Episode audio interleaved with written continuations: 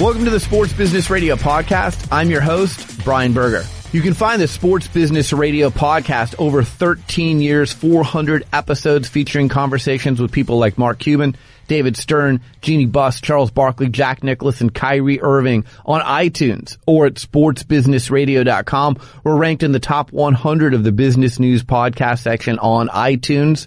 Follow us in between podcasts on Twitter at SB Radio. We've been named a top 50 follow by Forbes.com for three consecutive years and on Instagram at Sports Business Radio. Well, it's that time of year. It's time to count down our top 10 sports stories of the year 2017. I'm joined in studio by our executive producer, Brian Griggs. And we do this every year. And boy, lots of stories to consider. Uh, we took some input from our listeners on Twitter. Uh, we talked to some people in and around the sports business world and we came up with our top 10, which we'll reveal on the show this week. But Griggs, before we do that, you, me, our staff photographer, Brad Kinzer, and my daughter, Sophia, made a trek to New York for the Mark Emmert NCAA Sports Business Radio Roadshow presented by Boingo at the Players Tribune. I thought it was a great show. You know, I went into it with Mark Emmert thinking, you know, could he be defensive? Might he not want to talk about certain topics? But my takeaway was I was really surprised how candid he was, how forthcoming he was with the fact that the NCAA has made some mistakes, that they have some issues they really have to deal with. And I thought it was an enjoyable conversation, and I saw a different side of Mark Emmert. I was a little bit surprised. Yeah, I think, uh, and we, you, we we talked afterwards how I think in the media you're so used to seeing him with the little five second, you know, sports sound bites. Sound yeah. bites, yeah. And he, I mean, you almost didn't even have to ask questions. I mean, he was so open on everything, and each question you asked, he went for five ten minutes on an answer. And like you said, even the hard hitting stuff, and he admitted, hey, we got a problem with this, this, that, or everything. We're working on it. We're doing this. We're doing this. Uh, students had great questions. He answered awesome to all the students. And yeah, I thought it was really fun. And the the hour and fifteen minutes flew by because it was just really, uh, you know, you learned a lot. I mean, he was really nice in the green room before. Like you said, he stuck around and chatted up some of the students from Columbia and Marist and Montclair State. He took pictures. I came away with a different impression. I'm not saying that I thought he was going to be a jerk, but he was very, very down to earth. You know, I kind of looked at him at the end like, here's a guy who's been an educator. He's been a, a, school president for most of his career, and now he just happened since 2010 to be the president of the NCAA as well.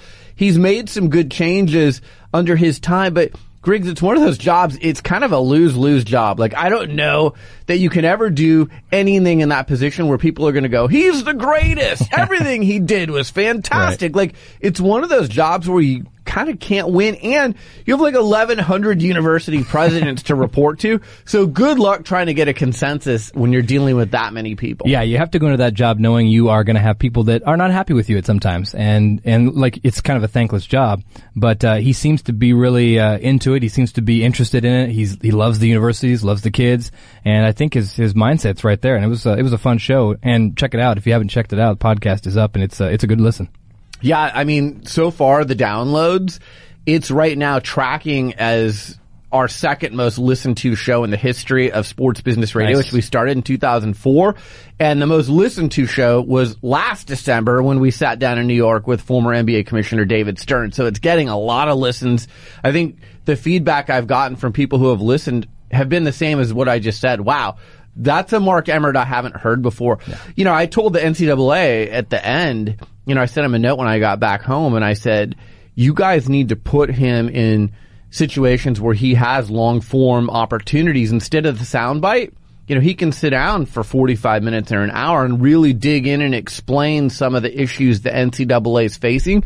Cause when you get him in long format and it's not just soundbite, you have a totally different impression of him. The other thing that we did is obviously we like just conquered New York while we oh, were yeah. there. So last year was your first trip to New York. And right. as I joked on the show last year, like when Griggs landed in New York, it was basically like he was the first person to ever set foot on planet Mars. I mean, it was just like, wow. That's true.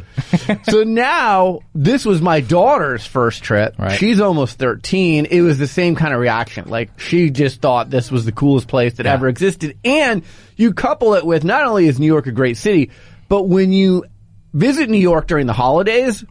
I don't think there's a better city Oh, yeah. on planet Earth Yep. than New York City. So we get in and I surprised her and took her to the Rockettes at Radio City Music Hall. Thank you so much to my uh, friend Michelle Isaacs from the Players Tribune who hooked us up with tickets to see the Rockettes. My daughter has danced since she was three, so it had a special meaning to her to get to go to that historic venue, but also to get to see the Rockettes because they are phenomenal. I mean, anyone who says dancers aren't athletes, are you kidding me? Crazy. They are crazy athletes. Plus, So- you had camels in the show. we did. There were camels I mean, you can't- in the can't show. lose. There were uh, numerous Santas in the show. So it was a really good show. I thought it might be hokey, and I was, you know, there mainly for her, but I genuinely enjoyed the show as well. Then after that, we came outside and met you and Brad, and we went up to Top of the Rock, which I had never done in all my visits to New cool. York. So 67 floors up. Uh, I learned that there's 237 skyscrapers in and around the Manhattan area. So we had a map and, you know, looked for a lot of those. But at night, with Oh, all the yeah. lights, it's pretty awesome. The night scene there is just incredible. I mean, that that's really when it shines. And like you said, with Christmas, you got the tree. All the stores are decorated. You know, it's Fifth Avenue. It's just, it's iconic. And, and yeah, the r- top of rock, I mean, 360 degrees, incredible views. You see Brooklyn Bridge over here, Empire State over here, Freedom Tower over here. It's just everywhere you look was, was really cool. And then the Berger Entourage, which you were a part of, uh, had meetings at the NBA WNBA headquarters. So you got to see that for the first time. My Yeah. daughter got to sit down with Jay Parry, the COO of the WNBA and interview her for a school project. So that was really cool. Jay's a, a great friend. And uh, she even went ice skating with us later in the evening when we went to Central Park. That might have been my favorite part of the trip. Central Park for ice skating. Then ser- Serendipity, Oh yeah. the famous Serendipity. Frozen hot chocolate. Oh my goodness. Frozen peanut butter and chocolate, Boom. hot chocolate. That might be the best thing that's ever sat in my belly. It was incredible. And it was like 11:30 at night and we're just like, "Oh, give me more." and we waited like 45 Yeah, minutes to yeah. get in and it was freezing cold outside. right. So we were like, we're all in on this thing, but it did not disappoint at all. We went to NASCAR headquarters and had a great reception there for Sports PR Summit. NASCAR headquarters in New York are fantastic. Uh, where else did we go? We went to Sports Illustrated, That saw how cool. magazine is put together. Yeah. My daughter got to meet the editor of SI for Kids. Uh, we obviously were at the Players Tribune for the Sports Business Radio Roadshow. So, you know, there were just some great stops on the, on the tour. Plus, we didn't do this last time. We had New York pizza many times. Yes, we did. we did have New York pizza. My daughter was like jonesing for New York pizza, so she wanted that for every meal. Which we kind of did almost every meal. Yeah. So, I- you know, look, it was great, uh, yummy food while we were there. Probably not the healthiest we've No, ever yeah. eaten. We walked like 40 hot thousand miles. We though. did, yeah. So- I mean, we were looking on. I mean, seriously, didn't we walk like 36 think- I had miles in like little- three days? Yeah, I think we were at like 28 before we got to the airport on the So last day. basically two days. Yeah, yeah, that's crazy. That's That a lot of walking. That is a lot of walking. Yeah, if I lived in New York, I'd weigh like 113 pounds because of all the walking that takes place there. So yeah, you have to have comfortable shoes on there. Yeah. Uh, what else did we do? I mean, we, we went down to uh, Freedom Tower. That we saw the 9/11 memorial. You had not seen that. My daughter had not seen that. That was powerful. Very, yeah. I mean, that is just a, you just feel the, the tension there, the pain. Yeah. And it, it was incredible. And they did, they do a great job. And, uh, we found out there was a, a one of the names on the, uh, what do they call it where the towers were? Um, The can't think of it. fountains. The fountains, yeah. They um, had a white rose on there, and one of the guys, security guys came over and said, each time you see a white rose, it's that person's birthday. Right. Which was really cool, and that really even hit harder because Yeah. you're like, oh, some family right now is remembering this guy's right. birthday. Yeah. No, it, it's so well done down there. And uh, again, just an educational trip for, my sure. daughter. I think for all of us. Yep. Uh, it was fun to take to you guys, you guys to like NASCAR and Mm-hmm. WNBA and NBA and uh, Sports Illustrated. We saw how magazines put together and how they pick out the cover. and Yep. We were sworn to secrecy. Couldn't tweet any pictures out. They told cool. us that they would like take us out in handcuffs if if we put anything out Yeah. beforehand. But uh, what a great trip to New York. And uh, hopefully we'll do that again next year. Last year with David Stern was fantastic. All right. When we come back, we will begin our countdown of the top 10 sports business stories of 2017. You're listening to Sports Business Radio. We'll be right back. Happy holidays from Sports Business Radio. Our top 10 countdown continues after this. Rudolph the red-nosed reindeer had had a very shiny nose. Sports Business Radio is sponsored by Boingo Wireless, the largest operator of indoor wireless networks in the U.S. Today's sports fans expect strong, fast, mobile connections at their favorite stadiums. Research shows that fans will leave at halftime if they cannot get connected, which is part of the reason why professional and collegiate sports venues alike work with Boingo to manage their wireless networks. As the world's leading connectivity expert, Boingo knows how to make a venue's vision for the connected fan experience a reality. They are the only company that can provide end-to-end wireless service so teams can focus on the big game, not on their network. Boingo designs, installs, and manages Wi-Fi and cellular networks at university stadiums like K-State and the University of Houston and major league venues like Soldier Field, Phillips Arena, and Vivint Smart Home Arena. We're excited to showcase how technology is changing the business of sports, led by companies like Boingo. Boingo connects you to the people and things you love, like sports. For more information, visit boingo.com or email sports at boingo.com. We are back to count down our top 10 sports business stories of 2017. Number 10. It was a mega fight. Some people thought it was too much hype. Others thought it was a better fight than many anticipated. It was Mayweather and McGregor, a mega fight. The gate did $55 million, 4.3 million buys, which was second pay-per-view wise of all time to the 4.6 million pay-per-view buys of Pacquiao Mayweather. But when it's all said and done, Griggs, uh, Floyd Mayweather retires, or so he says. And the fight did $600 million when you count pay-per-view, gate, sponsorship, international distribution, $600 million.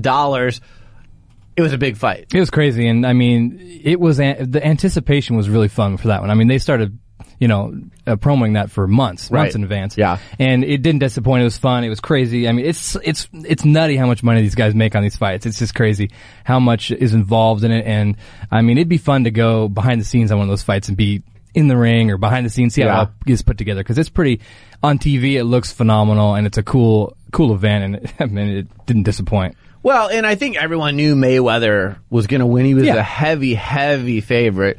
But McGregor, I mean, you're you're basically leaving MMA. You have to box only, so no kicking. There were heavy penalty clauses against him if he like, you know, kick Floyd Mayweather. So you're kind of fighting with a hand tied behind your back, so to speak. And I thought McGregor for most of the fight made it a little more interesting than most people thought. Some people thought, oh, is this going to be, you know, a round or two? There have even been the theories that Mayweather danced with him for several rounds to let it go longer than it should have is in order so people would say it was a better fight than Mayweather Pacquiao, which most people said was the biggest ripoff of all time. and I just told you there were 4.6 million pay-per-view buys. So, uh, all in all, you know, I think UFC got a lot of exposure from this. You know, the weigh-ins and all the press conferences and things like that. It sh- it was a big spotlight on UFC, so I felt like they were the big winner in all of this. McGregor says he is going to return to UFC and he's going to continue to fight. Uh, Mayweather says he's done. But at the end of the day, I think people were curious to see these two guys get in the ring. They did it, and it was big, big money. I think McGregor, the fun part about him was the press conferences. I mean, he won the press conferences. Yeah, he I did. mean, he had He some of the best. big game. Oh my gosh, he has got, he has so much confidence in himself, which is kind of fun. I mean, and, and the weigh-ins are always fun. They're face to face, nose to nose things and all this stuff. But yeah, I thought it was fun and, uh, you know, it was, it was obviously did well. Well, and I mean, McGregor a few years ago, not so long ago, was not broke, but not far from it. Right. And, you know, he walks away with 30, 40 million dollars from this fight. Not bad. not bad at all. And he's never going to get that kind of money No. in MMA. So, uh, you know, I, I thought he walked out of this the big winner. He didn't embarrass himself in the ring. He got paid a lot of money. Floyd always makes a lot of money. And, you know, now we'll see what's next for Floyd Mayweather. Uh, you know, we talked to his PR person earlier in the year on Sports Business Radio. That was an interesting conversation. Mayweather's got a lot of money. They call him Money Mayweather. Will he invest in a professional sports franchise? He's a big sports fan. It'll be interesting to see what's next for him. I doubt he's going to just disappear off the face of the earth. Our ninth biggest story, the growth of esports. Griggs, it is taking off and I'm not really into it. I can't bring myself to sit and watch a bunch of guys play video games or women play video games in front of a big crowd. I'm not a big gamer, but I certainly see the business implications. The NBA partnered with video game company Take Two Interactive, which is the publisher of the popular NBA 2K basketball game series. And there's 17 NBA teams now, Griggs, that have esports teams. And why is this brilliant? In addition to the fact that it's going to make them all a lot of money, it's also a way for them to reach that coveted younger demographic, right? You know, they want to reach the younger crowd. And the other thing is, when you have video games now and you're, you're these esports teams, you can put, so like, let's say you're the Boston Celtics and you have GE on the actual Celtics jersey. Well, now you can go sell, either upsell GE or sell another jersey sponsor for your jersey within the game. So it's more inventory that you can sell if you're a pro sports franchise. This is working because I have an 11 year old boy Mm-hmm. and he literally sits here and watches these guys play games on YouTube. I mean, he, he does this exact thing we're talking about. He loves it. I mean, he could sit there and watch them play hours. We have to stop him and say, Hey, all right, take a break. Let's go outside and play ball. Yeah. But seriously, it's working on getting these kids because he loves it. He just is enthralled with watching these guys play these games, see how they play it, learns the tricks, learns, then he goes and plays it on his game. And it's, uh, it's definitely working. And obviously we know there's ad revenue like crazy because YouTube and everything else has ads flying all the time. So, Right. uh, it's working and he's 11 and he's into it. The thing that blew me away this year is I saw the Bird's Nest, which hosted the opening ceremonies and track and field and everything for the Olympic Games in China in 2008. That place was completely full watching people in the gaming championships. I'm like, wait a minute. There's a hundred thousand people in a stadium watching people play video games. Crazy. And the crazy thing is like these gamers, you know, they're tested for performance enhancing drugs. Mm-hmm. They have endorsement deals. They are looked at like LeBron James, Kobe Bryant, Lisa Leslie, Alex Morgan, you know, Lindsey Vonn, whoever you want to name as an athlete, Serena Williams. And they have that kind of following from the gaming community. So it's going to be interesting to see how this works, but it's not going away. It's not a fad. When we talked with David Stern a year ago at our roadshow, he's invested in some of this. And, you know, mm-hmm. like he said, I'm an old guy. I'm not really into watching this, but he sees the business Yeah. application and I see it too. And, you know, the fact that the NBA, which is seen by many people as the model sports league in the world, and it's such an international league, has 17 esports teams now and is going to probably eventually have every team have an esports team. That's all you need to know about whether or not this is a fad or what the longevity of the growth of esports is going to be. Our eighth biggest story of the year, 2017, it was a Super Bowl for the ages, Griggs, and I've got a great story to tell, but the Pats down 28 to 3 against the Atlanta Falcons, come back and win Super Bowl 51, 34 to 28 in the first overtime game in Super Bowl history. So here's some numbers before we get into the, the backstory on this. More money was bet on this Super Bowl at Nevada Sportsbooks than any other Super Bowl in the history of Super Bowls. Nevada Books won $10.93 million off a record $138 million wagered on the Super Bowl. Uh, the $138.4 million wagered beat last year's record mark of 132.5 million. And the thing that was crazy about this game is because of the fact that the Patriots were down 28 to 3, there were people at halftime that were placing long shot bets on the Patriots. So the spread was 3. The over under, Griggs, was 57. Here's my story. If you listen to Sports Business Radio and you go back to our show before the Super Bowl, I had the good fortune of going behind the scenes in Las Vegas. Uh, Jay Rood from the MGM Sportsbooks, he's quoted all the time in the media talking about sports gambling. He's been there for a long time. He took me behind the scenes and I got the VIP treatment and got to watch the Super Bowl from the Mirage Casino and MGM property. And it was really fascinating to see how they set the lines, to see how much money is coming in, to see the habits. I mean, just setting the lines is an art form. crazy. And I've always said like Vegas is the smartest at doing it because they set the lines and it's almost like they're fortune tellers. Like how did they know it was going to come down to three points? How did they know it was going to be over under right at this? Like very rarely do you watch a sporting event and Vegas totally missed on what the line was or what the over under was. And he- again, in this too, you know, you have so many prop bets as mm-hmm. well. Who's going to score the first touchdown? What's the coin toss going to be? Heads or tails? So I'm there and I put down money on the Patriots minus three and I bet the over. Okay. So I'm about ready to rip up my ticket at halftime. I'm down 28-3. I'm like, screw this. Brady looks horrible. The Patriots can't get anything going. And there's a guy two seats down from me, Griggs, that has $60,000 down on the Falcons. Mm. And this guy is talking trash to everyone. He is hooting and hollering. And I probably would be too if I was about to win $60,000. I mean, things are looking good even in the third quarter, things are looking good. You don't think in a million years that the Patriots are going to come back and win this game. But lo and behold, momentum starts shifting to the Patriots and they start coming back and coming back. And all of a sudden, the guy who had 60 grand on the Falcons and all the loud Falcons fans are getting real quiet. And it comes down to the end of the game and it goes into overtime. Now, for me to win in overtime, it can't be Patriots kicking a field goal to win the game because then it's a tie, right? And Right. Vegas would have won big time if that game had been a field goal instead of a touchdown. Patriots go in, score a touchdown. It pushes the game. Patriots cover, right? And it pushes it over. So at halftime, I thought there's no way in the world I'm winning my parlay of Patriots minus three, and there's no way I'm hitting the over on this thing. I won both. So the funniest part of the whole evening, Griggs, That's is you go stand in line to collect your money. Everyone that's standing in line is acting like they just robbed a bank. like we're we're giddy with. There's no way in the world that we should be here. we just stole this money.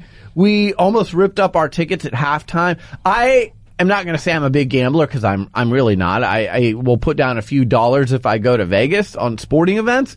I'm not degenerate gambler. I'm not guy who has a bookie, but you know I've placed my share of bets. I have never had a bet where I had no business winning the bet like this one. Because at the end of the night, I was like, you gotta be kidding me. I can't believe that I, cause remember, I had to win two ways. Yeah. It's not enough for the Patriots to win the game. They can't win by three. They gotta win by a touchdown.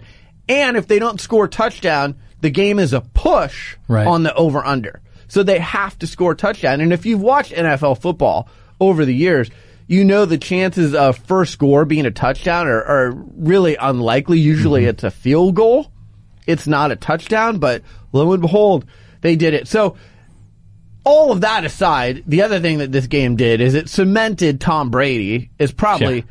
The greatest quarterback who ever played, maybe the greatest player who ever played. Bill Belichick. I mean, you know, he's got five rings now. And Crazy. when you talk about that kind of a comeback, so many guys, even champions, would have folded the tent and said, we're down 28-3. It was a good run. We don't have the gas in the tank to pull this off because this is going to take a lot of energy to come back. And Julian Edelman's catch and all the things that happened. And by the way, the Falcons not running the ball. like, are you kidding me? You're up that much. Run the ball. Run the clock out. Your biggest opponent is the clock at that point, not the Patriots. So it was like the perfect storm of things that had to happen for the Patriots to win. I've been on the other side of that bet so many times. Yeah. Like most of the time, I would have been the guy with the Falcons, right? like, and then you're like, I just got robbed. I thought I had that game. It was feeling good. sure. The guy who bet sixty thousand dollars had a much worse night than I did. Yeah. But uh, boy, really thrilling game. But it was great. I had never watched a Super Bowl in Vegas. That's cool. Had never gone behind the scenes. And to do it in that environment for maybe the most exciting Super Bowl ever, you can definitely say the best comeback ever. Uh, and the commercial sucked again, so like it was really Yeah. all about the game. That was pretty cool. It was crazy, and just that it went to overtime too. I mean, it's like another cool thing, first time in Super Bowl history, which kind of shocked me. I thought, no way, that's that's kind of an interesting stat. But yeah, I mean, what I was thinking about you too when you were in Vegas, because I knew you were there, and I assumed you were. I didn't know your bets because you told me after you got Right. back. I posted them on my Instagram right like after. somewhere, somewhere, Brian is jumping up and down in some fountain in Vegas. Right Yeah. I mean, I didn't have that much money on it, but, But I was. I was just excited to win. Sure. I mean, I, I won a few hundy, not a few thousand, but, uh, certainly better to, to win than lose. It was just the shock of like, Yeah. And then by the way, uh, you know, there's all these prop bets. The safe bet, like any seasoned gambler will tell you the best prop bet to bet every single year is the no overtime. This is the one year they lost. So, you know, what is it? People who bet, you know, hundred dollars would have won a thousand dollars. If you bet ten bucks, you would have won a hundred bucks. If you bet the prop bet of no overtime. So if you're degenerate gambler, you're looking for a prop bet for next year, you can almost guarantee there won't be two Super Bowls in a row that go into overtime. So bet no overtime prop bet in 2018 and you're probably going to come out ahead. All right. Coming up next, we'll continue our countdown of the top 10 sports business stories of 2017. You're listening to Sports Business Radio. Happy holidays from Sports Business Radio. More of our countdown of the top 10 sports business stories of the year coming up next.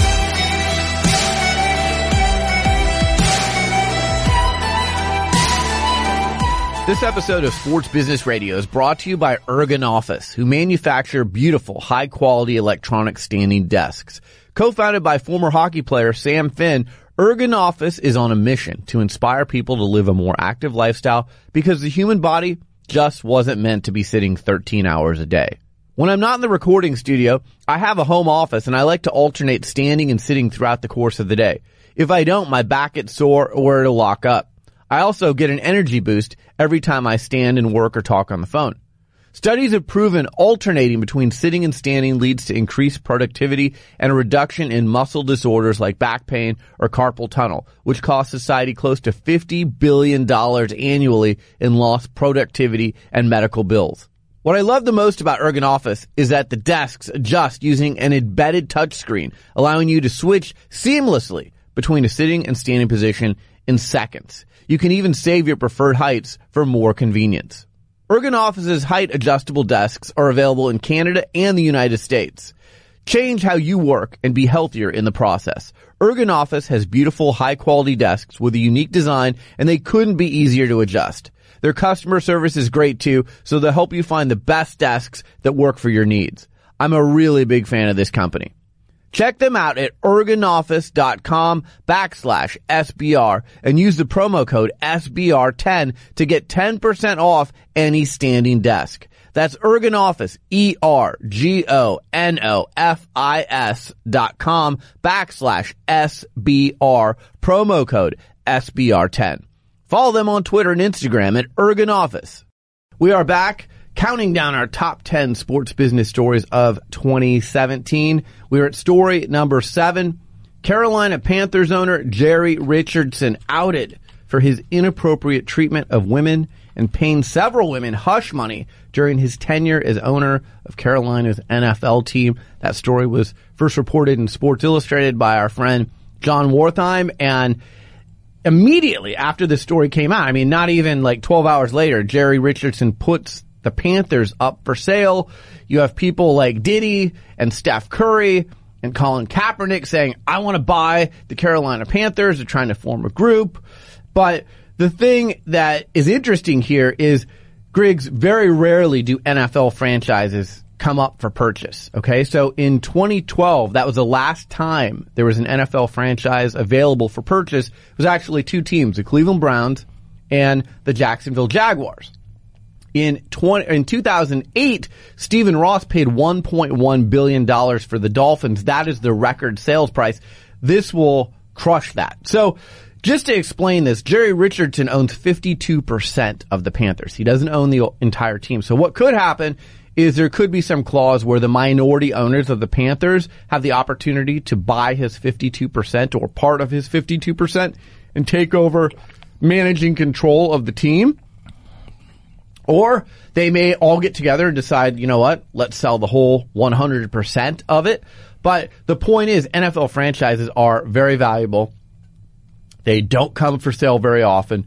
There are going to be a bunch of people that try and buy the Carolina Panthers. The fact that Cam Newton is the quarterback, that's going to help too. It's going to be interesting to watch, but this was an embarrassing story for Jerry Richardson. It's an embarrassing story for the Carolina Panthers, who, by the way, their PR people were at Sports PR Summit this past May. They have done a phenomenal job the entire way with issuing a statement about this, with our COO is taking over and running the team like they have been transparent and they've done the best job you can do in this situation where your team president and owner is caught in this kind of a situation.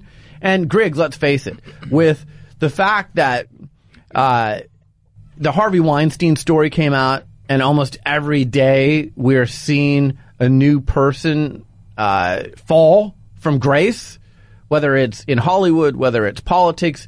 Now it's hit sports. We've seen stories uh, in the Boston Globe about the culture at ESPN. We've seen stories about other places. Um, you know, now this hits the NFL.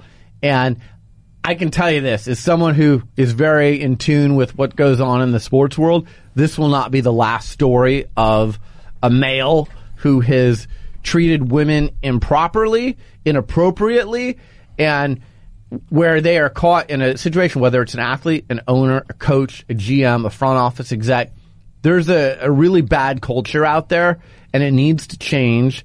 And, you know, now what's happened is that floodgate with Harvey Weinstein has opened the reporters, the journalists are digging in and they're looking for these types of stories. And what it's also done is it's empowered women to come out and tell their story and say, you know what, this did happen to me. Maybe it was last week, maybe it was years ago, but you know, I never felt like I was in a climate or a place where I could tell my story. Now I am. So this is only going to continue. Um, the other thing that this does is it shows the NFL with Jerry Richardson, the NBA going back to Donald Sterling. It's not just about vetting players that you're going to draft. It's about the leagues vetting the owners. Cause if you have a guy like this, Jerry Richardson, who did some good things as the owner of the Panthers, but if you're living this kind of lifestyle, if you're talking to people like this, if you're paying hush money because you've done this repeatedly, that's a problem. And it's a big embarrassment for your sports league, in this case, the NFL. It can't happen. So the leagues have to do a better job of vetting their potential owners and making sure stuff like this doesn't happen. That there's a climate in these organizations where women are treated fairly and appropriately. And I think that's a good thing that's going to happen because of all these stories coming out. Is You would hope. You would gonna- hope. Yeah, you hope. There's going to be more vetting. There's going to be obviously the the the women and the people that are hurt by this coming out is going to be good for them and their future and just getting it out of their you know off their brain. Um, and I think this is one of those we talk about stories to watch in 2018. I think this is obviously going to be one that's going to not just this Yeah. scenario, but others are going to be coming up. But it'll be interesting to see how this team gets purchased and how they end up uh, ownerships and all that stuff. So it'll be fun. I mean, see. look, again, I've worked in and around sports. I've been in locker rooms. Sports is at least as bad as Hollywood, if not worse, because the culture is just, you know, guys and it's, it's, I mean, I don't want to go into the details, but there's a lot of uh, inappropriate behavior. There are some great athletes. There are some wonderful athletes. There are good family men, but you know, there's a lot of people out there too making some mistakes and um, treating people inappropriately. And I can't imagine that this is going to stop with Jerry Richardson. So whether it's the sports media, whether it's sports franchises, leagues, owners, whoever it may be, the journalists are not going to stop digging. You know, it's like where there's smoke, there's fire, and they're going to continue to hunt these stories down. So I agree with you. I think in 2018, we're going to see other people outed. And here's the thing, and, and I said this years ago. You know, again, I, I have made a career in, in public relations. This is a lesson for all of you out there, and certainly a lesson for me, someone who has a company called Everything is on the Record. You are only as good as your last moment. You're only as good as your last moment. Let me give you one example. Joe Paterno, right? Joe Paterno, big body of work, coaching legend, did all these things. What is he remembered for? He's remembered for what happened last. And that was the scandal at Penn State. That was not protecting those boys who, uh, you know, if, if all the, uh, paperwork and testimonies I've seen have said that, you know, he knew what was going on there. And you look at someone like Matt Lauer. Again, totally different situations, but Matt Lauer, what is he going to be remembered for? What happened last? He had a journalism career of 25, 30 years on some of the biggest stories in the world, 9-11 and other things. He was on the anchor desk. In the first paragraph of his obituary will be that he was fired from the Today Show in disgrace and amongst lots of controversy. So let me tell you out there, everyone, the margin of error is thin. And you can, you know, play a great game for four quar- or three quarters, but you got to play all four quarters. And if you don't, then you're going to run into problems. The sixth biggest story of the year, we all saw this one coming. After Kevin Durant joined the Golden State Warriors in 2016, he leads the Warriors to their second title in three years. In 2017, he was named MVP of the series. The Warriors beat the Cavs four games to one. Uh, it was the highest rated NBA finals on TV since 1998, according to Nielsen. So all in all, Griggs, even though it was the third matchup in three years of Warriors Cavs, people were intrigued. They were even more intrigued when you added Kevin Durant to the mix. And Kevin Durant played at a video game level Yeah. in that series. He was phenomenal and deserved MVP and he finally got that ring. So people can say he's a ring chaser. He already went and joined a great team, whatever. At the end of the day, who cares? He got his ring. He'll always have that. By the way, he's doing great things with YouTube and other tech companies in the Bay Area because he lives there now. So he got everything that he wanted and I'm sure he's not stopping at one. He, he wants more. Yeah, I mean, he it was a great series, and you're right. I think he won, one, one. I mean, it's like he wins the championship, which he wants. Like you said, he's he's in getting into some uh, more endorsements and tech stuff where he's being down there in the Bay Area, and uh, yeah, I mean, it was a he was balling like never before. I mean, it was just a fun series to watch. As a basketball fan like I am, that's kind of my sport. I mean, he just was, it's incredible. He just took over that series and, you know, dominated. And you could tell, I've never seen a guy, I mean, maybe like LeBron too, but they want to win and they're going to play as hard as their body can go to win this, the finals. And by the way, on the Warriors' uh, run in the playoffs, they lost one game, sixteen and one It's so nuts. in the playoffs. So, uh, what a run for them! Dominant. They are certainly, as long as they stay healthy, the team to beat again in 2018. But Kevin Durant got his ring after, you know, the hoopla. And by the way, while we're talking about stories to watch in 2018, the free agent summer of 2018 in the NBA is going to be unlike anything else we've ever seen, and it'll be led by LeBron James. Yep. Uh, the banana boat guys are all free agents. LeBron, Dwyane Wade, Carmelo, and Chris Paul. Actually, Carmelo's not. He's the only one of the three, but Chris Paul. So, uh, you know, boy, the landscape of the NBA could shift again depending on where LeBron goes, but it's going to be a frenzy unlike we've ever seen. Some people are saying he might join the Houston Rockets and go join Harden and Chris Paul. That would be interesting. And the other thing that would make sense about that is no state income tax in the state of Texas. Nice. So unlike Cleveland or Los Angeles or some of these other places, if he goes and plays in Houston, no state income tax, that is a big, big savings. Our fifth biggest story of 2017, Griggs, a disaster for U.S. men's soccer. Some called it the worst loss in the history of U.S. men's soccer. They had a seven tournament, 24 year streak of consecutive World Cup berths snapped when they lost to Trinidad and Tobago.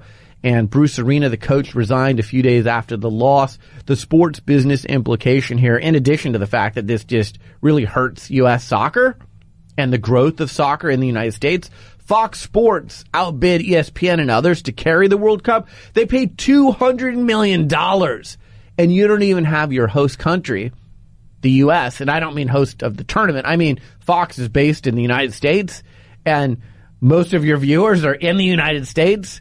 And I know soccer is a global game and lots of people will still tune in, but it doesn't help you at all if, like, put it this way, if Fox Sports knew the U.S. wasn't going to be in the tournament, they're probably bidding a lot less than 100 or than 200 million dollars. Yeah, it's uh, it was a shocker. I mean, I watched the game. and I was like, "What's go?" I mean, you just could feel the something was up. The momentum was out. The team wasn't there. It wasn't clicking the whole game. You're like, "This is not looking good." You kind of think it's U.S. We're going to come back and win this game. Never happened. But yeah, I mean, 200 million and the team's not even there. It's crazy. I think it'll still do well, obviously, because World Cup, you know, always Right. pulls well because of the world teams. But still, it, it is going to be weird not seeing U.S. there. Yeah, and you know it's going to be interesting to see what happens to U.S. soccer going forward. Yeah. Who's their coach? Again, Bruce Arena resigned. What's the future for growing? You know, a lot of people thought that U.S. soccer was finally on the upswing. that it was going to make some noise in the World Cup. They had an 82% chance of beating Trinidad and Tobago. I mean, a lot of people thought it was a layup hmm. and they missed it and they're not in. And again, the ripple effect will be felt far and wide for U.S. not being in World Cup. Our fourth biggest story of 2017. This is a big one. Roger Goodell signed a five year contract in December that will pay him $40 million a year, $200 million total. There are a lot of incentives in the agreement to remain commissioner of the NFL. We had Don Van Natta on our show uh, last month to talk about the fact that Jerry Jones, the owner of the Cowboys, wanted a more thorough process for just re-upping Roger Goodell. He wanted him to be vetted a little bit more. Are we having a thorough enough conversation amongst all the owners?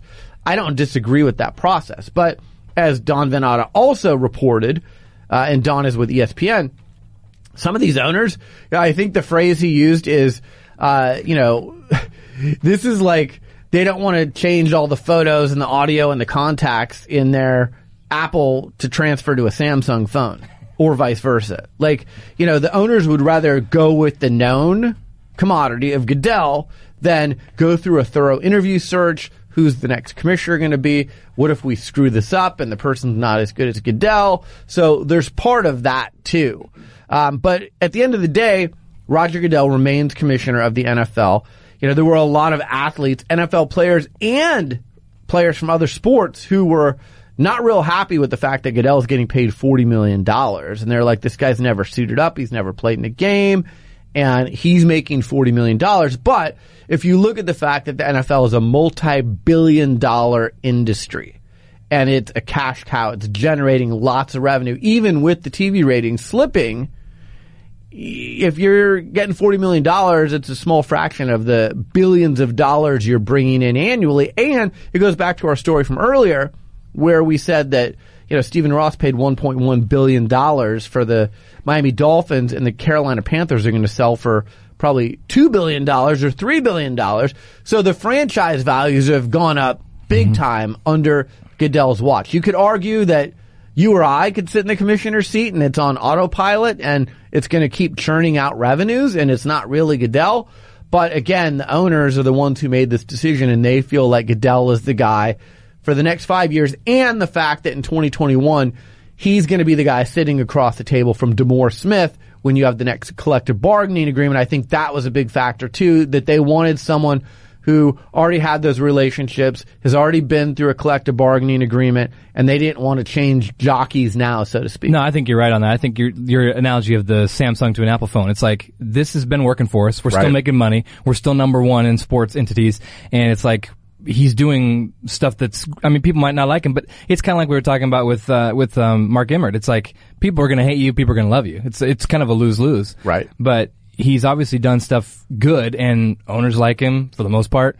He's you know the NFL's growing. It's you're getting into other markets, Mexico, things like this. So I think uh, in the long run, it's probably a good choice. And I, I mean, you're talking about sitting in his seat. I still don't think I for 200 million. I don't know. I don't think I want his job. Oh, I'd take it for 200 million. in a second. In a I don't know, man. second, I, I would take it. Yeah. Well, and I can tell you this. I'd be better at press conferences. Yeah, that I'd be true. better in You can know how to talk. interviews than he is. Yes. But, you know, it's true. here's what it comes down to for the NFL owners. One word. Money. Yep. Money. So he is overseeing the greatest renaissance of money in the history of the league. They want that to continue. He's not done a great job with the concussion issues and with a number of other issues, but money is what is the most important thing to NFL owners, and that's what they're going to place their bet on with Roger Goodell. Coming up next, we will count down the top three sports business stories of 2017. We're counting down the top 10 sports business stories of the year. The show continues after this. Let it snow, let it snow, let it snow. Man, it doesn't show signs of stopping. Reserve your spot for the 2018 Sports PR Summit presented by the Players Tribune on Tuesday, May 22nd at the Players Tribune headquarters in New York City. The Sports PR Summit brings together elite athletes, national media members, and senior PR and social media executives for panel discussions, featured conversations, and networking opportunities. The event allows PR execs to leave with a better understanding of the elite athletes, owners, commissioners, and national media people they're working with. The event also allows attendees to see Derek Jeter's one-of-a-kind digital publishing company, the Players Tribune, up close, as well as network with top Players Tribune executives. Past Sports PR Summit speakers include NBA Commissioner Adam Silver, NHL Commissioner Gary Bettman, NASCAR legend Jeff Gordon, Miami Dolphins owner Stephen Ross, NFL stars Anquan Boldin and DeMarcus Ware, Cleveland Cavaliers All-Star Isaiah Thomas, WNBA legend Lisa Leslie, ESPN reporters Tom Rinaldi and Jeremy Schaap, and Sports Illustrated executive editor and 60 Minutes correspondent Jon Wertheim. The Sports PR Summit has sold out each of its first five years, and there are only 125 spots. Reserve your spot today by going online to sportsprsummit.com. Follow the Sports PR Summit on Twitter and Instagram at Sports PR Summit. I hope to see you on May 22nd at the Players Tribune in New York City. We are back counting down our top 10 sports business stories of 2017. We're all the way down to the top three. Number three, Griggs. This was a big one, so we just kind of went with a blanket of it, but huge, huge changes to the sports media landscape. I can't remember a year, we started this show in 2004. Can't remember a year where there have been bigger changes in the sports media landscape. Some just due to technologies. For instance, podcasting has really exploded this year, which we're happy about. Mm-hmm. Um, but others are due to personnel decisions. At the beginning of the year, John Skipper was the president of ESPN. Jamie Horowitz, who used to be at ESPN, was the president of Fox Sports. At the end of 2017, as we record this, neither one of them are in that current role. John Skipper resigned just recently, said that he's got uh, substance abuse issues, so he's stepping down as the president of ESPN. That was a shock to many because Skipper had just signed a contract extension last month. Some people think the cynical people out there think that this may not be the entire story. The other shoe may drop. We're living in this climate of Harvey Weinstein's and Jerry Richardson's. Is there something more to this story? I don't know. I guess time will tell. But John Skipper had been at ESPN for a long time. Lots of growth and big decisions made during his tenure. He's out.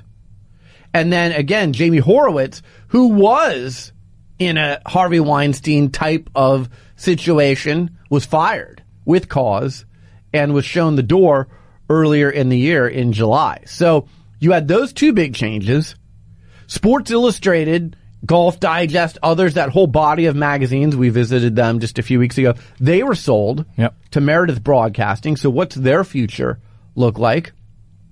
Disney bought a big chunk of Fox Sports and mainly their RSNs, not Fox Sports 1, but their RSNs, their regional sports networks. So they needed more content. That's going to help them with content. And then Walt Disney Company announced that it acquired majority ownership of BAMTech, which will launch its ESPN branded multi-sport video streaming service in early 2018. That's big, big news. Mm-hmm. And, you know, BAMTech, by the way, if you don't know the backstory there, you know, several years ago, and I'm just giving you the Reader's Digest version, BAMTech was started by Major League Baseball Advanced Media. It was started with money pitched in by every Major League Baseball owner. This is like if you pitched in five bucks and someone came to you with a million dollars later. I mean, that's the equivalent of the return on investment that these Major League Baseball owners are going to get from their investment in Major League Baseball Advanced Media. And now Disney has a huge stake. 42% in BAMTech. They paid $1.58 billion for that stake. So 42%, they don't even own the whole thing. They don't even own controlling interest. And it was $1.58 billion dollars. So this is going to change the ESPN app, which finally is going to become standalone. So you won't need to have cable. You can, like I have HBO Finally. now, right? Finally. I have HBO now. I pay fourteen ninety nine a month. Right. I don't have to have cable. I can just buy it through iTunes. Yep. Right. This is going to be the same thing. You can buy the ESPN app on Apple TV. They're developing the app with Major League Baseball Advanced Media or BAMTech now, and it's going to change how we consume sports. Not only ESPN, but you know now you're going to have these regional sports networks. We could do a whole show on how the sports media landscape's going to change. The other thing we saw born this year is the athletic. So this is a subscription based model. It actually gave jobs to a number of newspaper writers who lost their jobs. They've all gone to the athletic. We'll see how that goes. Uh, it's going to be pretty interesting. We had Richard Deitch from Sports Illustrated on earlier in the year. If you get a chance to listen to that episode, we dug into what the sports media landscape could look like if paid subscription models like the athletic will succeed. I think anyone who roots for sports journalism is hoping that that succeeds. But Griggs, it's going to be an interesting 2018 because so many people have been laid off from ESPN, from Fox Sports, from Sports Illustrated, and there's amazing talent out there. So whether it's the athletic or are there yet to be started ventures that will start that grab this plethora of talent that was laid off and develop some other kind of sports media outlet. It's fun because it's it, this stuff's moving like a mile a minute. Like it's Yeah. constantly changing. Which I, you and me, like we're in the media. We, this is exciting because there's always something new. Like we've talked about, podcasts is, is going crazy. Everybody's got podcasts now. With the Players Tri- Tribune, they have some great podcasts, um, and it's just it's cool how you see this develop and uh, different companies like Disney. I mean, wouldn't you like to get that call? Hey, uh, we're Walt Disney, BAMTech. We'd like to buy your. Yeah, I mean, there's so much money involved in it, which is cool because you've got so many great producers, content, uh, talent out there. It's exciting to see where it's all going to end up, and I think it's constantly going to be changing. Like ESPN was kind of the same for 25 years, Right. And I think now it's going to be a revolving door of change constantly because they're always updating new stuff and everything else. I think what people have realized is that consumers of sports media, yes, they want live content. They want the big games, right? They want the Warriors Cavs. They want the Super Bowl. They want all that stuff. But they also want their content on demand. They want it when they want it. They want to program their own network, right? So here are the five podcasts I listen to. I can listen to them whenever I want, however I want, when I'm working out, traveling on an airplane, on the bus, whatever it is. And I think you're going to start to see whether it's in cars where you can press a button in your car and it's going to take you right to iTunes or it's going to take you right to, uh, you know, Pandora or whatever it may be. And then as far as Apple TV, I want to have HBO. I want to have ESPN. I want to have, you know, these apps. I don't want to have cable. I don't want to have DirecTV. I don't want to have 800 channels that I don't watch anymore. I want to form my own programming audio wise and video wise. And I think that's where we're headed.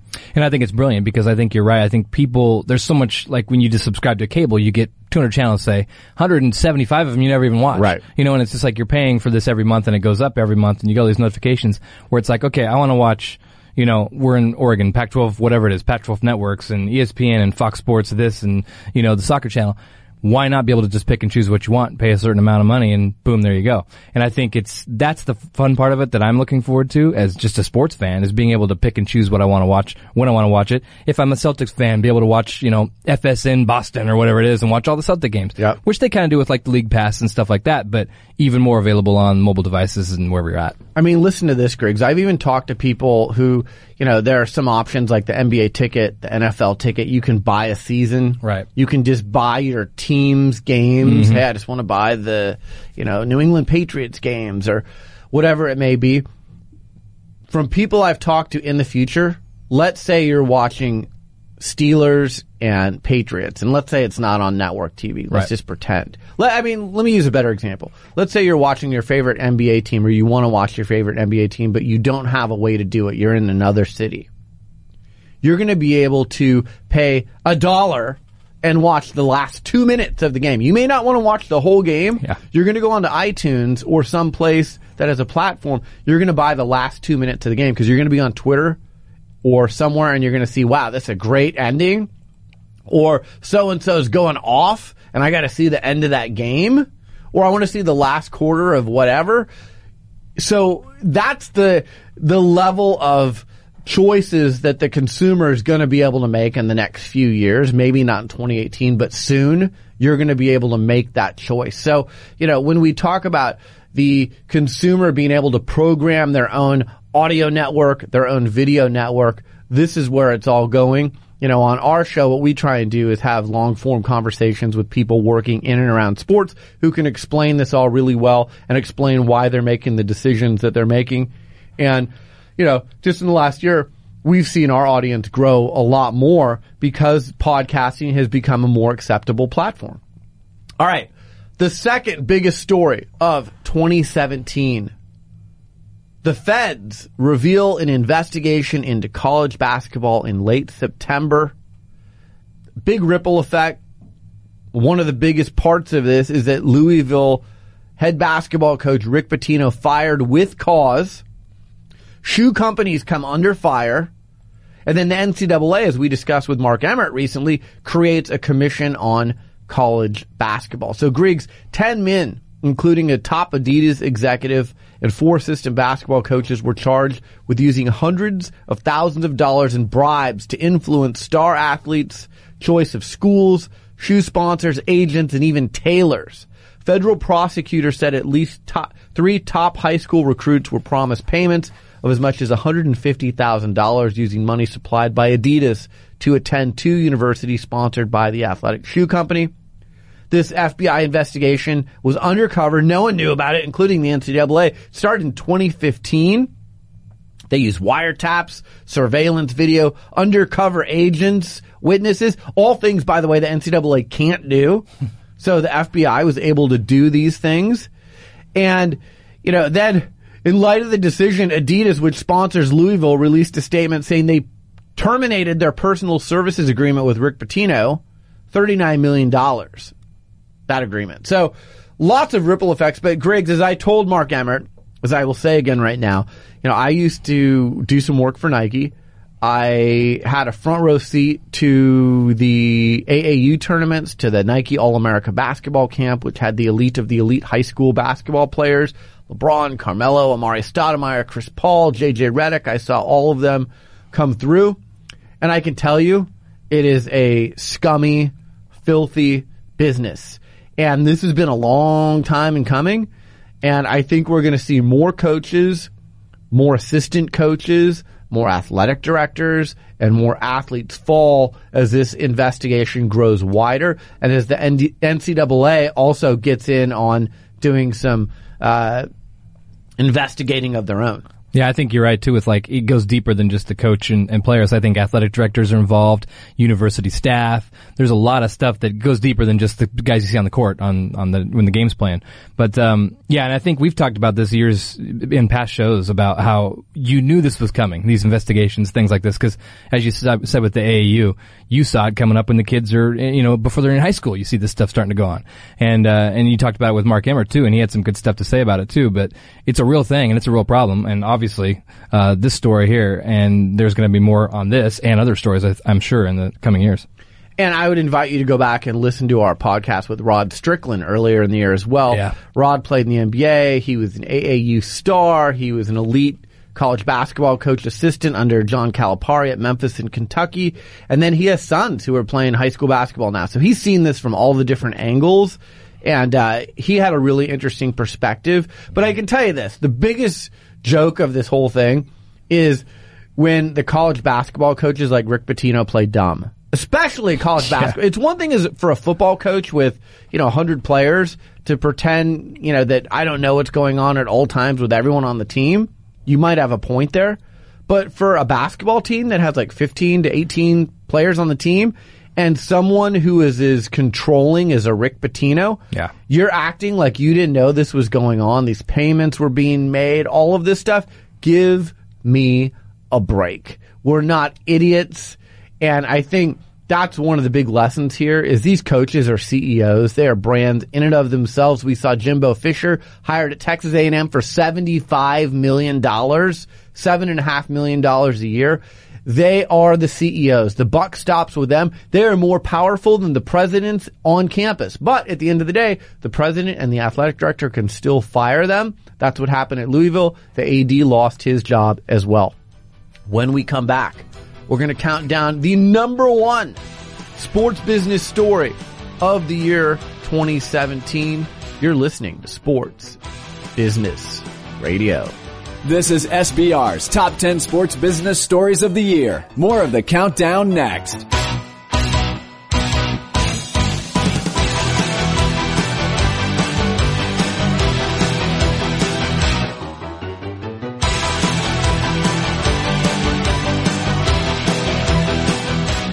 Sports Business Radio is sponsored by Boingo Wireless, the largest operator of indoor wireless networks in the U.S. Today's sports fans expect strong, fast, mobile connections at their favorite stadiums. Research shows that fans will leave at halftime if they cannot get connected, which is part of the reason why professional and collegiate sports venues alike work with Boingo to manage their wireless networks. As the world's leading connectivity expert, Boingo knows how to make a venue's vision for the connected fan experience a reality. They are the only company that can provide end-to-end wireless service so teams can focus on the big game, not on their network. Boingo designs, installs, and manages Wi-Fi and cellular networks at university stadiums like K-State and the University of Houston and major league venues like Soldier Field, Philips Arena, and Vivint Smart Home Arena. We're excited to showcase how technology is changing the business of sports, led by companies like Boingo. Boingo connects you to the people and things you love, like sports. For more information, visit boingo.com or email sports at boingo.com. We are back and we have reached that time.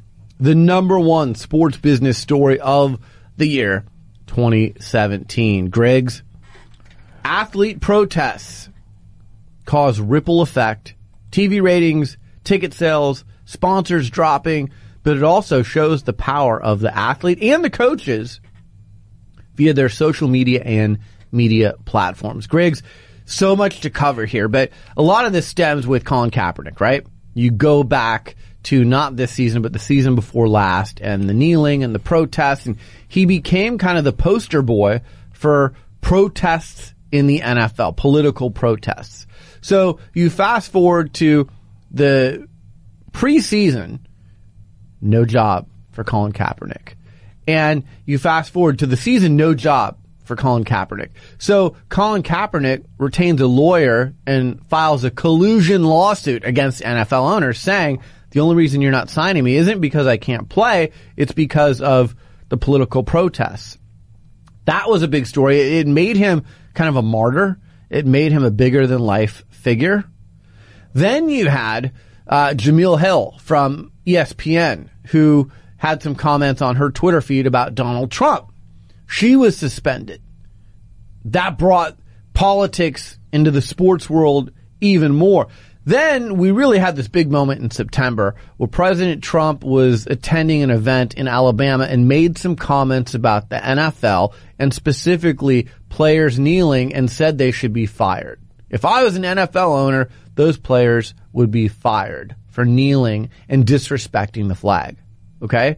So that started a whole new level of conversation and controversy in the NFL. You had the Pittsburgh Steelers not coming out at all for the anthem that weekend. I was actually in Chicago at Soldier Field when that happened. You had this Twitter storm with LeBron James sending tweets to Donald Trump, which by the way is the most retweeted tweet ever by an athlete if you want to Google it. Steph Curry declined an invitation to go to the White House and, you know, said some things on Twitter. Then you had two really smart guys, one of which I met at Sports PR Summit in May Anquan Boldin, who has retired from the NFL, Hall of Fame wide receiver, future Hall of Fame wide receiver, to really focus on the off the field issues that the world is facing. And then Malcolm Jenkins, who plays for the Philadelphia Eagles. The two of them formed a coalition, a player coalition. And they did such a great job of rolling up their sleeves. This is my problem with some athletes who protest is they protest but then they don't back it up with actions, right? So I want this, I want that, or, or they don't even say what they want, they just kneel. And it's like, well, what are you kneeling for? I don't know. Everyone else is doing it. No. Malcolm Jenkins and Anquan Boldin are visiting prisons. They will give you statistics about people who are in prison. They will give you statistics about this, that, and the other. They have a game plan on how to make our world a better place in the community. They're meeting with police officers. They are going to hospitals. They are meeting with politicians. They are not just talking the talk. They are walking the walk. So I have a lot of respect for them. The NFL reportedly has said that they may make up to $100 million in donations over seven years.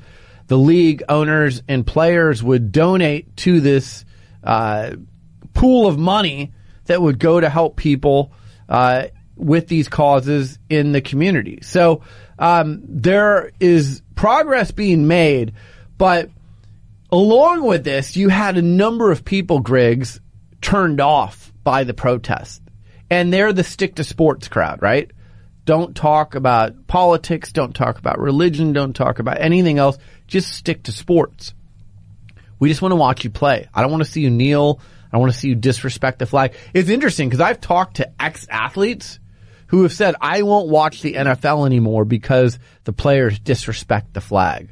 Others have said, good for them for using their voice and their platform for, you know, trying to make the world a better place and discussing politics and religion. We've seen LeBron James get very vocal on social media and in interviews.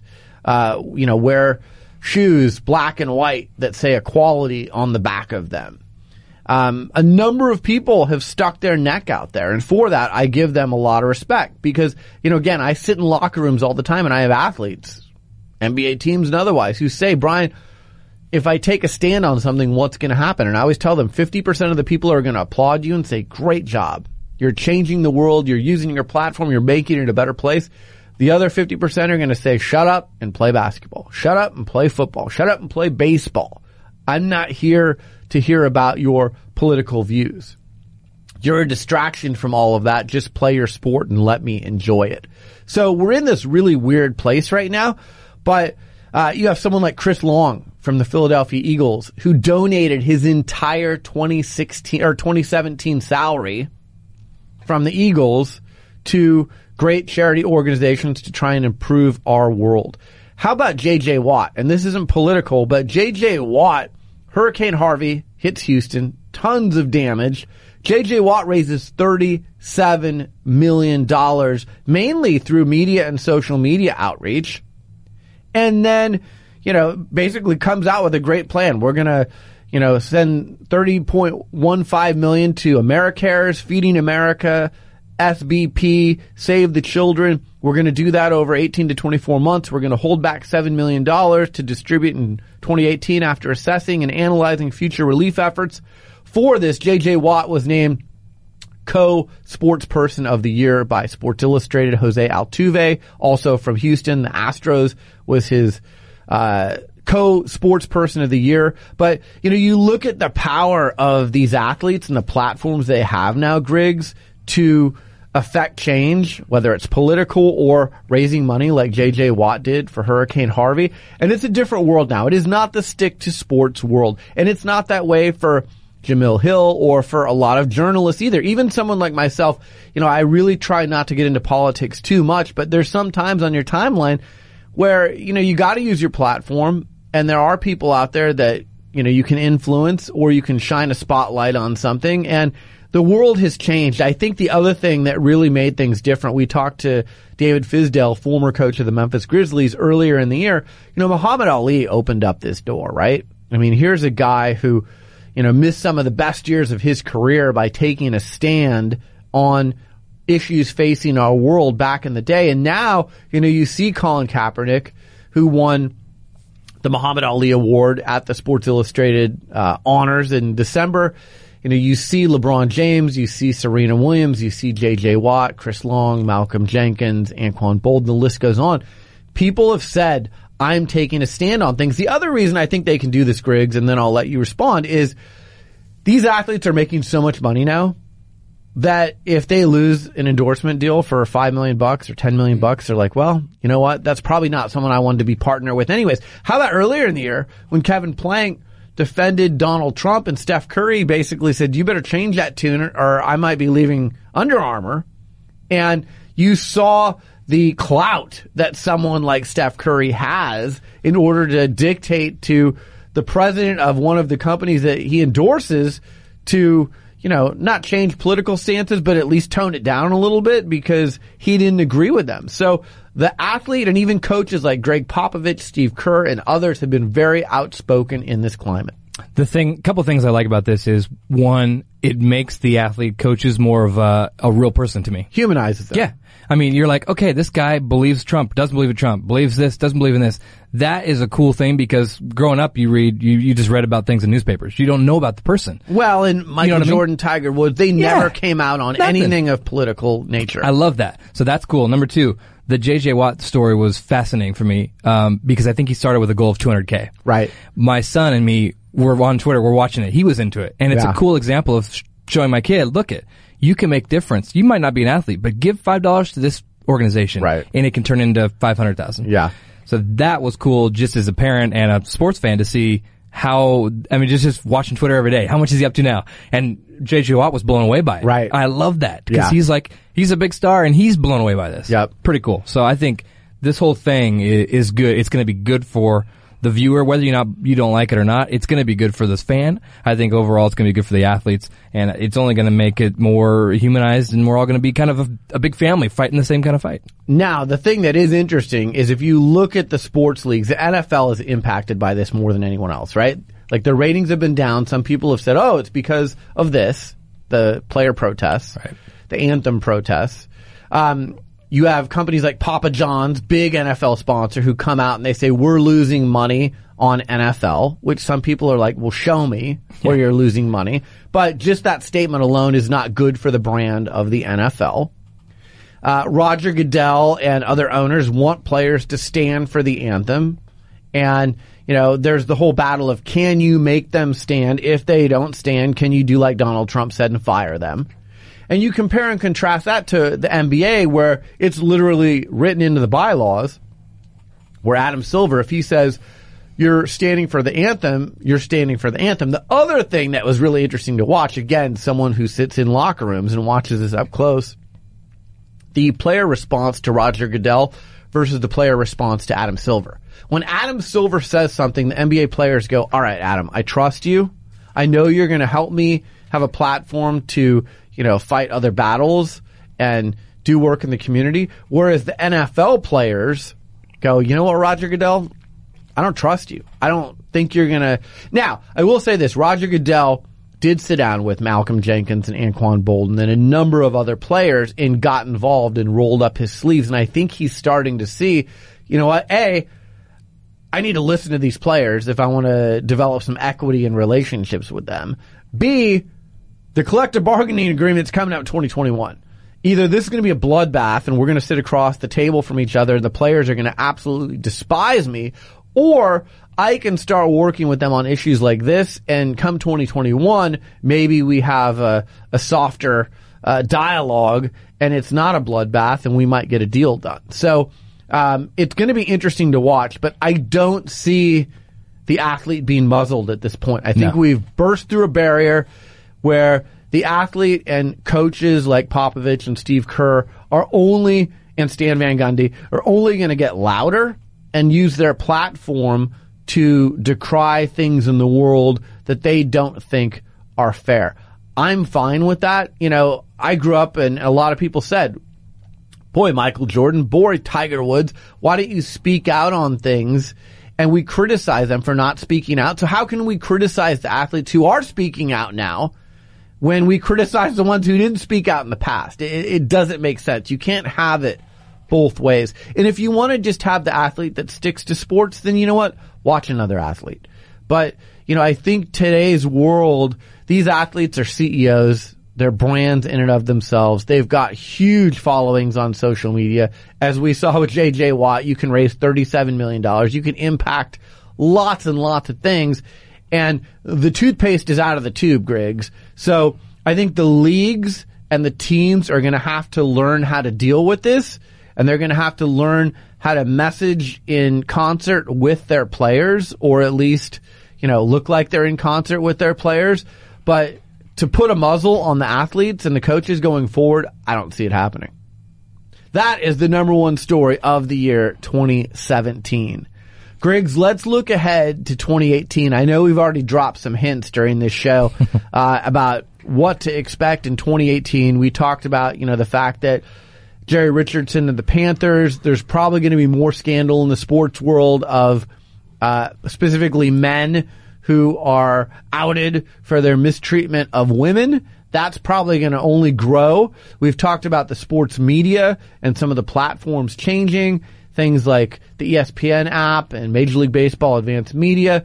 What are some other things that you see coming in 2018? Yeah, I, I think the big one for me is the changing of the sports media. I think that's going to be just as a consumer and to the consumers. I really think that's going to be something we, but this time next year when we're talking, is going to be a whole different landscape with cable TV and subscriptions and all this stuff. So I'm very excited about that. Um, and I think we kind of covered most of the stuff I'm, I'm excited about. But I think every year this is a fun time of the year because it's amazing how many stories looking forward into 2018 of things that are going to be changing. Every year there's so much change and every year it gets more exciting because there's so many new things and especially as technology advances and podcasts and all this stuff and athletes talking and all this, there's so much changing and so much stuff that we can absorb and take in. It's fun. It's exciting and, and day to day you just don't know what's going to happen and it's fun to see it change and, and, and live with it. So it's cool.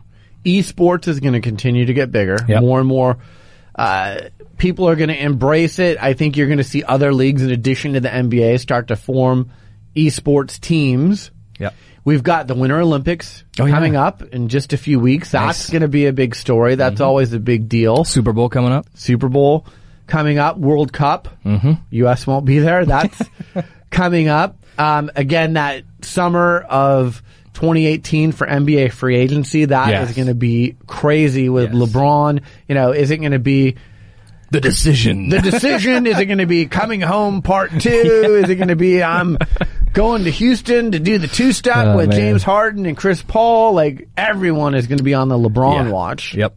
And uh, so those are some big stories. You know, I agree with you. I think the sports media landscape is going to continue to change.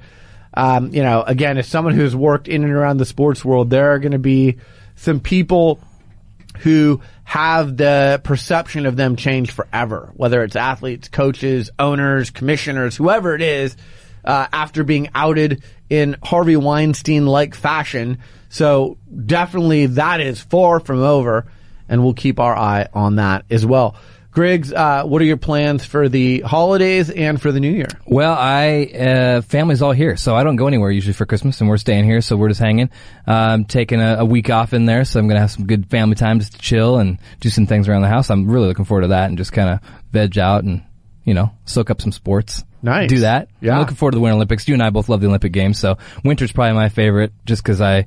I, it's crazy. This, the snowboarding and the skiing is just phenomenal to me. How fast these guys go down a hill on on skis Oh, is nuts. crazy. Yeah. So I'm looking forward to that. And, uh, yeah, I mean, 2018, let's bring it on. It's exciting times. I'm, I'm looking forward to everything. So I will be home for Christmas, but then right after that, I'm going to head to Phoenix, Arizona. I'm from Phoenix. Go play some golf. Nice. Get into the warm weather, visit some friends. Uh, and then I'm interested to see this college football playoff. Yeah. I, I will Yeah. not be there like I was last year, but it's going to be interesting. I mean, Alabama's the four seed and you can easily see them winning it. Oh, yeah. So it- it's pretty wide open. Um, but there's controversy around that thing every year. Always. So it'll be interesting to see what happens with that. And then right after that, Super Bowl's coming up. I think the Patriots look pretty good. I tweeted out after the Patriots Steelers game that I want to trademark and get merchandise made that said, I survived the ground. because if you listen to the officials now, they'll say the player did not survive the ground and it was not a touchdown and that is why it was not a touchdown for the Steelers and the Patriots got the ball. So like I survived the ground. That, like that that. needs to be like a new merchandising thing out there. Someone smarter than me trademarks that. Just cut me in on Yeah. on some of that. But uh, boy, great year, great trip to New York. Yep. Uh, lots of great guests on the show. Again, I would remind you to go to sportsbusinessradio.com. You can find us on iTunes. And here's a special greeting from Sophia Berger. Merry Christmas, Happy Holidays, Happy New Year.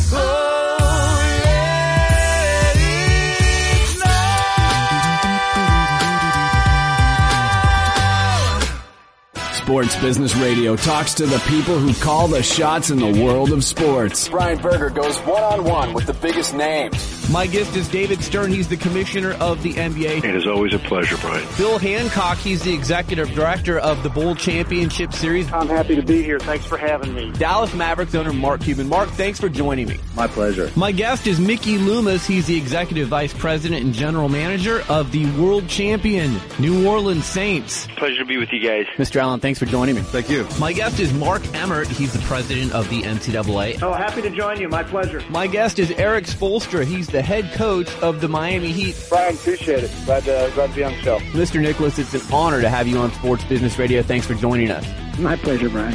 Visit sportsbusinessradio.com and subscribe to our free iTunes podcast. Follow us on Facebook and Twitter and stay connected to the business side of sports only with Sports Business Radio. Well, that's it for this edition of Sports Business Radio. Thanks for tuning in. Thanks to our show staff, Brian Griggs and Josh Blank. Thanks to our friends at Boingo Wireless for powering our Sports Business Radio Roadshow. Follow them online at boingo.com or on Twitter at Boingo. A podcast reminder, you can catch our show on demand via podcast. Go to iTunes, type in Sports Business Radio. We're rated in the top 50 business news podcasts. You can also find our show on Audio Boom via the TuneIn Radio and Stitcher apps, and of course at sportsbusinessradio.com. Follow me on Twitter in between shows at SB Radio. Follow us on Instagram at Sports Business Radio. For Brian Griggs, I'm Brian Berger. Happy New Year. Happy holidays to everyone out there. Thank you for listening and we'll talk to you in 2018.